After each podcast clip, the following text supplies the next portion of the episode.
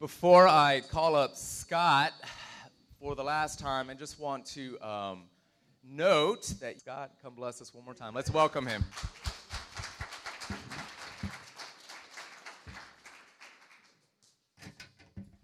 So, apologies that I'm going to have to jet right after I'm done, and it is not because I am defriending you or unfriending you. It's it's that I will have to catch a plane uh, uh, headed home to Nashville. So, um, thank you, Duke, for the invitation, and Joanna, wherever you are. Is Joanna in here, or is she out taking care of other people? Thank you for taking such good care of me all the way through to getting here and. Um, telling her this morning, it's just been very easy to to uh, uh, communicate with you all because Joanna is so swift uh, in getting back with whatever I need to know. So uh, thank you for that. Uh, this morning, I'm gonna I'm gonna take it to a new level. Um, we've talked a good bit about Jesus as our friend. Uh, talked a little bit about us as sisters and brothers. today, I want to talk about us as not only the friends of Jesus, but the daughters and sons of God uh, and brothers and sisters to one another. Um, this is a this is a really important theme uh, this morning, and I'm gonna I'm gonna end the message after after talking about the familial stuff in the kingdom of God. I will end the message uh, with a reflection on uh, the current uh, moment that we're in with respect to racial reconciliation and justice. Uh, the timing is, is unusual for me because in my own city, the alt right has descended on my city, on my hometown this weekend uh, for a White Lives Matter uh, rally, which I think we would all agree that White Lives Matter, but that's not the heart of this movement. The movement is.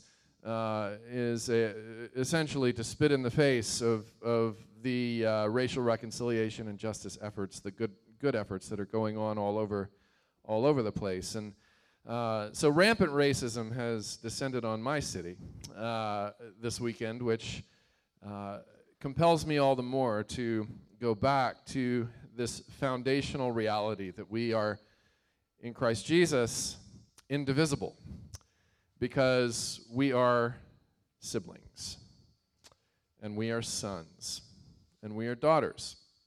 Uh, so, with that thought, I'd, I'd, I'd, like to turn us to uh, turn our attention to Romans 8, and I'm going to read verses 12 through 17 as the scripture upon which the teaching today will be based.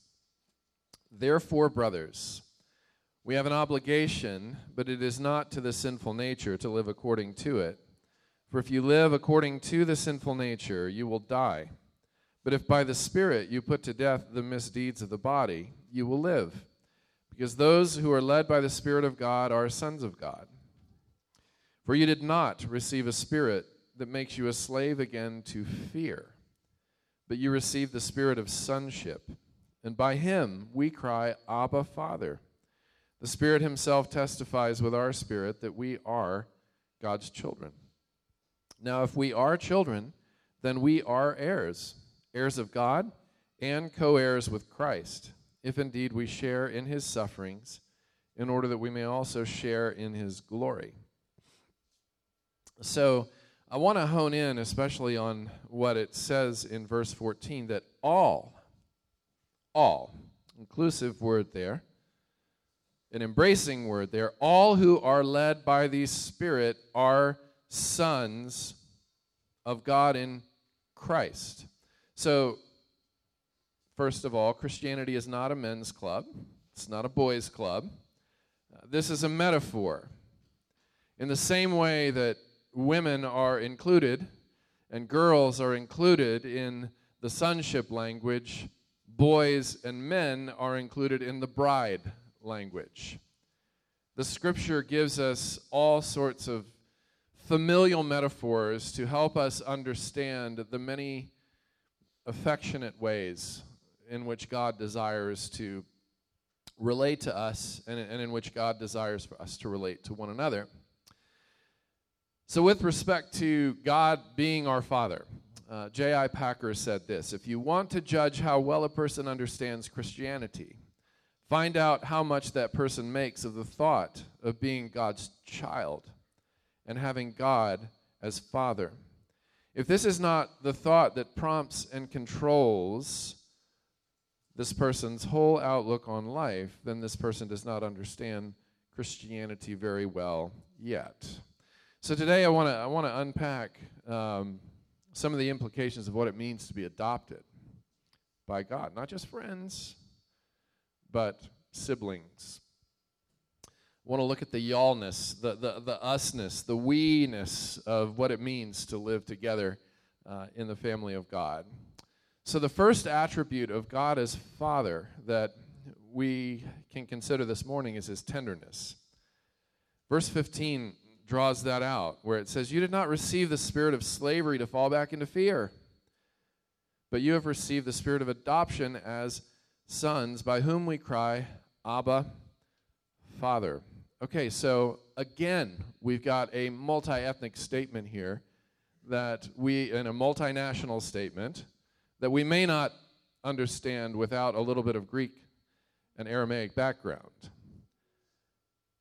Father comes from the Greek word pater. It was a language that was spoken by Greeks. Greek language spoken by Greeks. Abba is a straight up transliteration of an Aramaic word that Jewish people used. So here we have Paul again, the grace and peace guy, the Jew and Gentile guy, coming at us again with the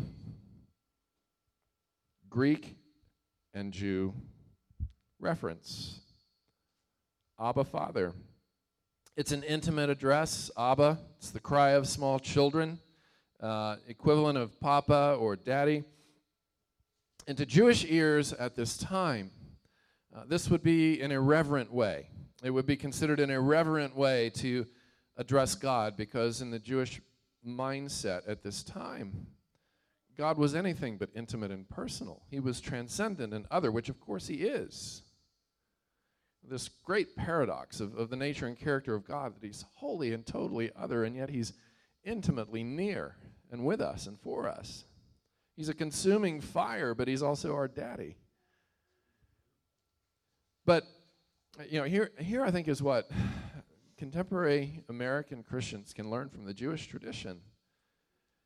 There was such a reverence and such an awe about the notion of, of being anywhere close to the person of God. Whenever a scripture was read publicly, they would replace Yahweh with the word Adonai because they didn't regard their own lips as being worthy of speaking the name Yahweh. The scribes would abbreviate Yahweh because they didn't feel that their hands were worthy to, to, to write the full name of God because he was too transcendent and holy for human lips to speak and for human hands to write. You know, and they have this picture in their in their, their history as well when the high priest would, would go in uh, at Yom Kippur, at the Day of Atonement, once a year into the most holy place, the Holy of Holies, to offer sacrifices on behalf of the people in the presence of God, they would tie a rope around his waist just in case he was struck dead in the presence of the consuming fire. And we have pictures of this in the Old Testament. There's a man named Manoah who along with his wife, uh, they're both given a glimpse of God. And just on the basis of that one single brief glimpse of God, Manoah turns to his wife and says, We need to prepare to die because we've seen the Lord. You know, this is what Christians must learn from the Jewish tradition. We must come before Him in a posture that is everything but casual everything but flippant. He is holy, holy, holy. But the fire, the consuming fire, is also your papa. Fear God, and you'll never have to be afraid of anything, including God. That's the message here.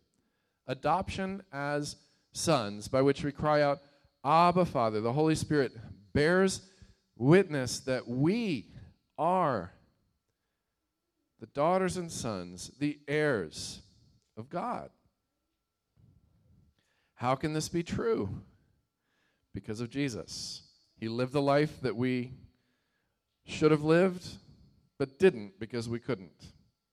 And he died the death that we deserved to die and experienced the separation from his Father that we deserved to experience ourselves. And he did all this so that we would never have to taste uh, even a drop of his judgment uh, or, or even experience a second, a nanosecond of, of separation from him. Jesus was rejected so we could be received. Jesus was despised so that we could be the recipients of the Father's affection. Fellow heirs with Christ, we are referred to as. His life now becomes our life in the sight of God because we're clothed with His righteousness and beauty. His death accomplishes no condemnation for us. I love Romans 8. It starts with, it comes on the heels, first of all, of Paul eh, at a, at a low point in many, in many respects, where he says, Wretched man that I am. It's Romans 7. Wretched man that I am. It's one of my favorite parts of the Bible is all of the honest screw ups that God puts in there to remind us that if there's hope for them, there's hope for us. Prostitutes, you know, abusers of power like King David, and so on. Wretched man that I am, Paul cries out.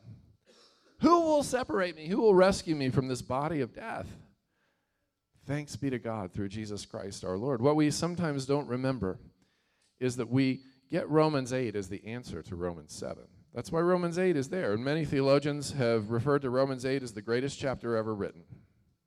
Because it's the one chapter that tells the whole story of God. And, and that chapter that tells the whole story of God starts with a word to guilty, shame filled people no condemnation for those who are in Christ. And, and, and it gets even better. At the end, no separation. I am sure, he says, that nothing in all creation will ever, ever, ever, ever be able to separate you from the love of God that is in Christ Jesus.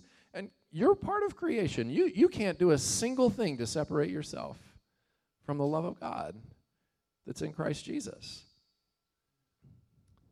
No separation. This is a, a statement of hope.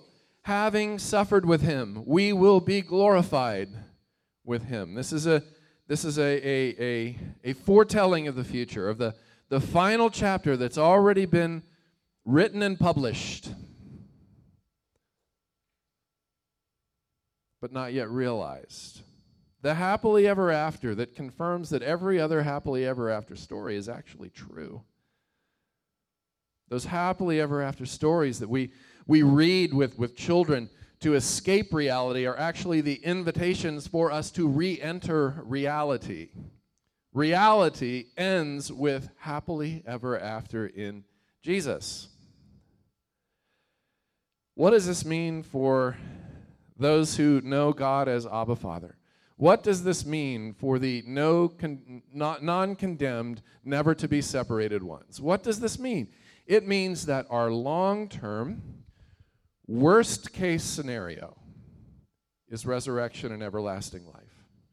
That is as bad as it will get in the long term. No more death, mourning, crying, or pain. Resurrection, everlasting life, no shame, no condemnation, no separation. That is as awful as it's going to get in the long term. That helps me with my anxiety. It helps me with my worry to have the big picture in mind. Fear God, and you'll never again have to be afraid of anything, especially God. Tenderness. That's the environment for the second way in which God comes to us as Father, and that is as disciplinarian. Two go together. But his discipline always comes to us in the context of his tenderness. His vision, it says in verse 13, is to help us put to death the deeds of the body so that we will live. All who are sons of God, it says, are led by his Spirit. What that means is we take a revisionist approach to the way that we read Scripture, but it's not in order to revise the Scriptures, but it's so that the Scriptures will revise us. See, because we don't stand on the Word of God, we stand under it as daughters and sons of Abba.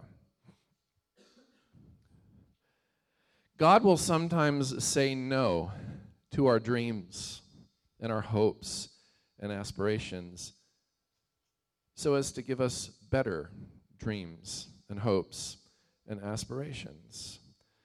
Joni Eareckson Tada, who has become a friend of ours in the last couple of years, has uh, she lives in California. She's a woman in maybe her mid to late 60s who's been confined to a wheelchair for uh, essentially her whole life since she was in her mid-teens, where she had an accident diving into the Chesapeake Bay, became a quadriplegic, and and now she leads this um, you know, global ministry to people with special needs and disabilities. God has used her life magnificently, but not without pain, not without sorrow. She's fought cancer. She's been through all sorts of hardship and continues to be, go through all sorts of hardship. One of the things that Joni recent, recently said in, in something that she wrote, and I think she has the credibility to say these kinds of things. God allows things sometimes that he hates in order to accomplish things that he loves. Yeah, I was having a conversation with, with, with a couple of people last night, and it, it dawned on me in the middle of that conversation as, as love was shared between two friends and compassion was shown between two friends, the most compassionate people that I know are people who've suffered. I love what Anne Lamott says. It's okay to realize that you are crazy and very damaged because all the best people are. God will sometimes say no to our dreams in order to give us a better dream, to give us a better yes. So, as a parent, I'm a dad. There's one experience with our children, I think, that illustrates this reality and, and sort of the tone and heart behind God's discipline. Um, and that is when we took our daughters, our young daughters, into what doctors call the well child visits. And what that means is you get shots, right? You, you go in the well child, that you take the healthy child into the doctor, I don't know, three or four times when we were parents, you know, at six months, at 12 months, at 16 or 18 months or whatever. You take them in healthy to get their shots. And uh, Patty and I went in together we because we knew that it would be a traumatic experience for, for each of our daughters. And every time the nurse would give me a roll and Patty a roll in the, in the shot process, Patty's role was to whisper in their ear, it's going to be okay, and to express the tenderness and the kindness, and my job was to hold them down. right? And, and, and, and I would get these looks from our daughters like, I've, I thought we were on the same side. My papa has now become my oppressor. My, my Abba has now become my enemy. It was the look on their faces as I held them down, and then they would look over to mom, like, What are we going to do about him? and then the needle of life pricks their skin to inject the serum of life and they don't even realize what's going on. They think the opposite is going on. But what's really going on is protection, safety enhancing needling. You ever feel like God is holding you down? You ever feel needled by Him? You ever feel like he is against you? You ever feel like he's being just a bit too aggressive with you and with your life, with your one life?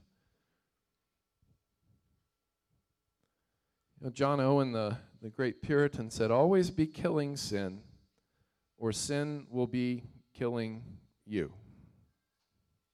And sometimes we need a little bit of help from Father who knows best, from the one whose wisdom, if we understood it, if we were able to know everything that he knows and see everything that he sees, we would be on board with every hardship. That, that hymn that says, Whatever my God ordains is right, would make more sense to us. It would make suffering and hardship and difficulty no less difficult, but it would provide a context that God's no is, is going to lead to a better yes. I love what C.S. Lewis, who lost his wife from cancer, said Heaven will work backwards and turn even agony into a glory.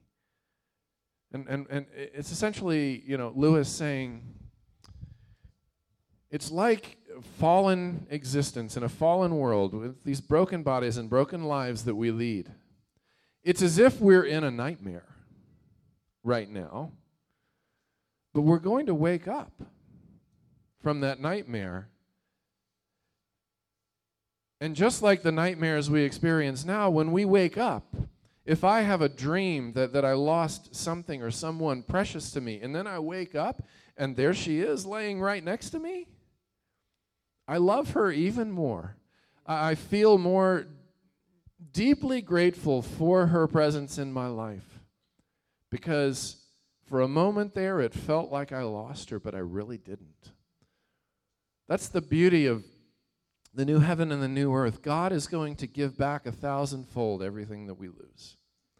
Beyond our wildest dreams, He's going to give back everything that we've lost.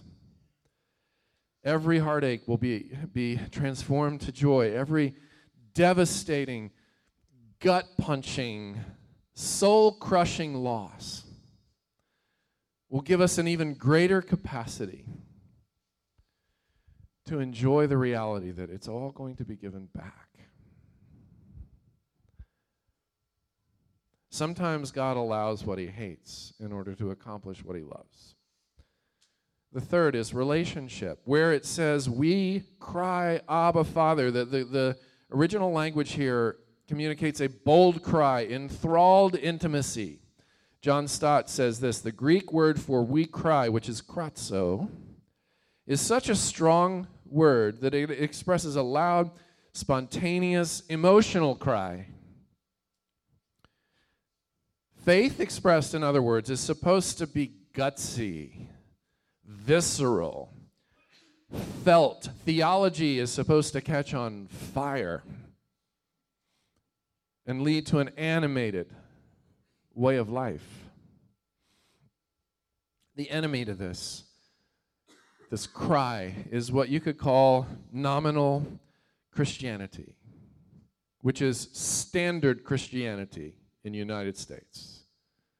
Standard nominal American Christianity anemic,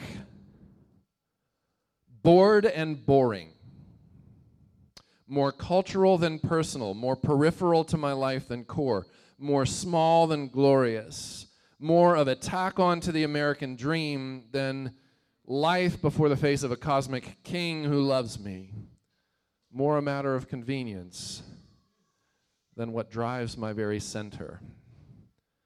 Nominal, anemic, cultural Christianity, God on the outskirts of my life. Never any fire, never any electricity, never any romance. The poet Wilbur Rees described this nominal, bored and boring, anemic American, asleep in the light Christianity this way. I would like $3 worth of God, please. Not enough to explode my soul or disturb my sleep, but just enough of Him to equal a cup of warm milk or a snooze in the sunshine. I don't want enough of Him to make me love a black man or to pick beets with an immigrant. I want ecstasy, not transformation. I want the warmth of the womb, not a new birth. I want a pound of the eternal in a paper sack, please.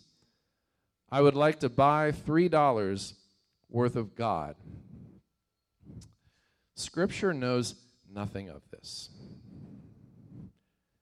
This is not a description of a heart that has been made alive by the Holy Spirit.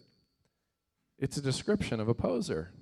It's a description of cultural Christianity that knows nothing of Jesus.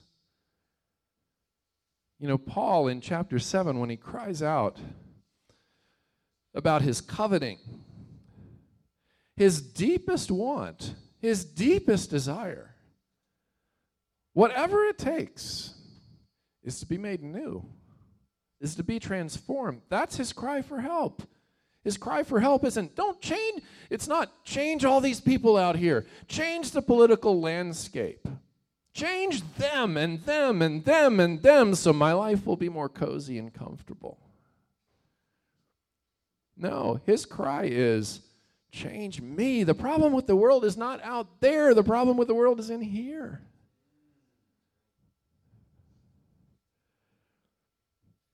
And he can say that freely without hiding because no condemnation, because Abba, because future glory, because the love gush at the end of Romans 8.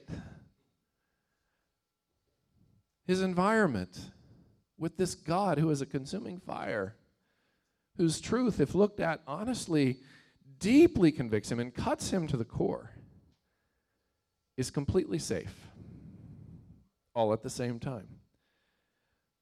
Paul wants a faith that moves him, that gets in his face, that pushes back on the worst in him in order to bring out the best in him.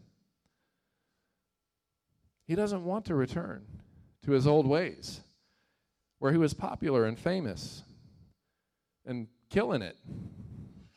He doesn't want that old life anymore. He called it shit. He used that very word in the Greek in Philippians. We're afraid to translate it, I, I, I, I'm afraid into what it actually says. We don't want an apostle saying a word like that. He said a word like that. To repudiate everything that he'd built his life on before. Because once you've had broadband, you're not going to go back to dial up. Right? Blended family. That's the last part all shapes, all sizes, all cultures, all colors, Catholic in the true sense of the word. And the time to embrace a kingdom of all shapes, all sizes, all cultures, all colors is not in the new heaven and the new earth, where we will have to worship Jesus together with every nation, tribe, and tongue. No, the time to lean into that is not then. The time to lean into that is now. When we pray, Your kingdom come, Your will be done on earth as it is in heaven, we must understand that the way we live our lives is part of the answer to that prayer that we pray. this pairing of Abba and Father together, of Aramaic and Greek together. You know, the pairing together of grace to you and peace from God our Father and the Lord Jesus Christ. Here we have a man in the Apostle Paul who was trained in schools that produced rabbis that would pray, Thank you, my God, that I am not a Gentile. Thank you that I'm not a woman. Thank you that I'm not a slave.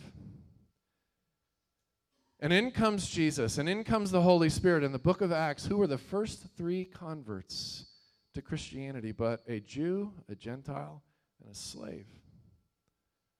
And can you believe it? Uh, uh, A, rabbi who was trained in schools that would tre- teach future rabbis to pray this way would write the words In Jesus Christ, there is no male or female, no slave or free, no Jew or Gentile. All are one, all are equal. all are daughters and sons in Christ Jesus. And here we have the book of Romans, a letter written by a brown man to a white community, using language like this brothers, the language of we, the language of us. We cry, Abba, Father. You know, along the way, at some point, Paul had welcomed the notion that God was there in part to disturb his sensibilities. To, to, to work it into his heart and to work it into his guts. How can you say you love God and curse those who are made in his image? So you remember Charlottesville, right? Not sure if you ever got um, got hold of that photograph that went viral of Officer Darius Nash, a black policeman from Charlottesville. And the picture is of Officer Nash standing in front of KKK members, neo Nazis, people waving Confederate flags people holding their arms like this and saying words like Heil. And this was a previous demonstration before Charlottesville, but, but not unlike that demonstration. Officer Nash was standing there to protect people who would just assume he didn't even exist. Doing his duty, fulfilling his call. And of course, when the picture went viral, everybody's you know, calling him a hero, and somebody interviewed him, and he said, I don't feel like a hero. I swore to protect my city, and that's what I was there to do. I don't think that makes me a hero. I'm just doing what I believe in.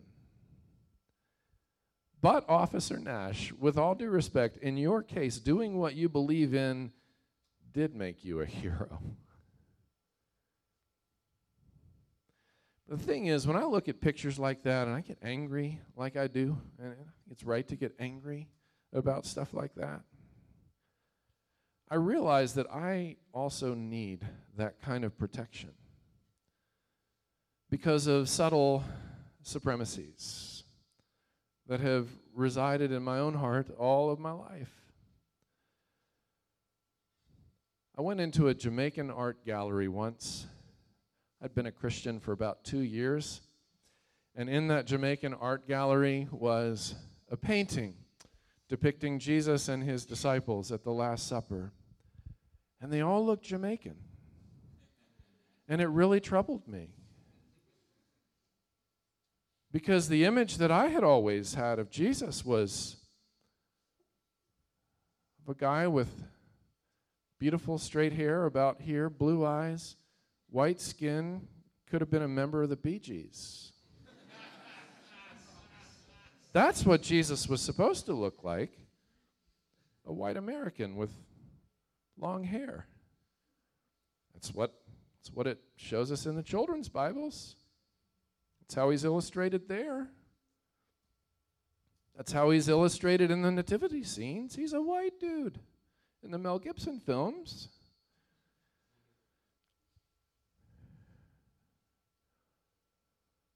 The truth is that Jesus, in reality, was a brown skinned Middle Eastern refugee, Jewish man with no home, no place to lay his head, never spoke a word of English, never stepped foot, never stepped foot on American soil.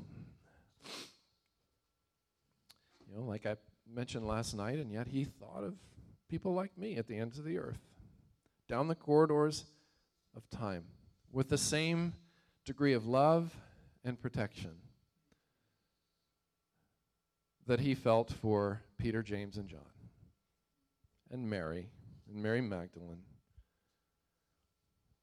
You know, like Officer Nash, Jesus did what he believed in, extending protection to the other who would just assume he didn't even exist. Jesus was the brown Jewish man crucified by white Roman Gentiles. And some of the first words out of his lips as he was dying at the hands of his oppressors was Father, forgive them. Abba, forgive them so that they can become part of our us. Forgive them, for they know not what they do. Hurting people hurt people, Father.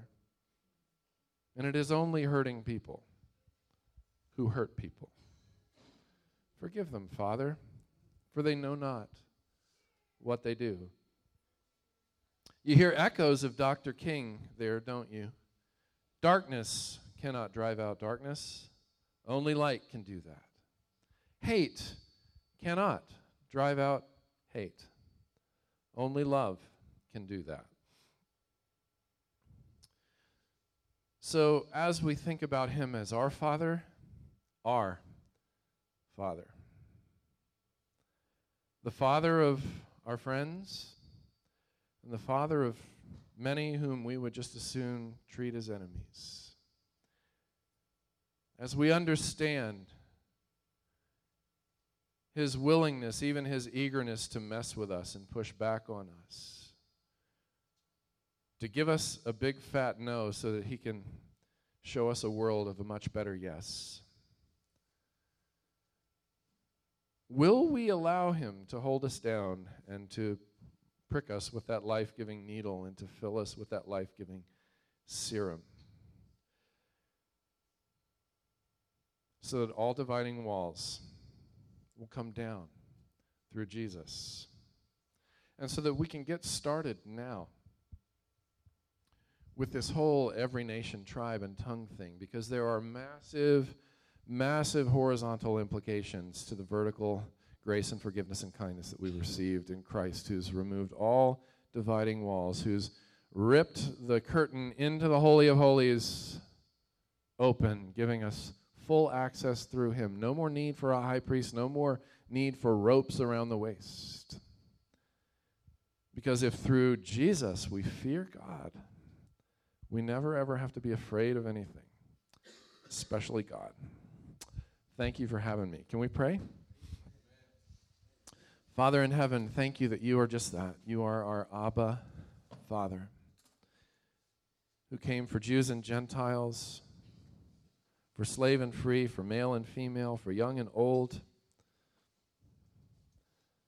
for Middle Eastern and European and American and Latino and Native American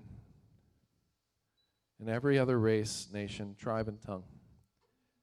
Thank you, Father, for this glorious vision of otherness under the umbrella of oneness that you've called us even to participate in the life of the Trinity, who is forever three and forever one. We're so grateful that you did not leave us without a witness. We want so much more than $3 worth of you. God, would you would you give us a heart to lay it all down? in surrender.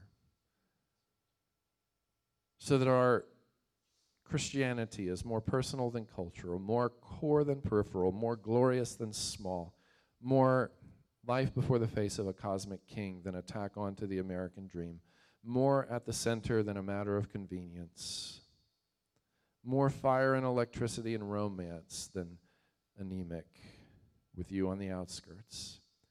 Be our center, Abba, we pray.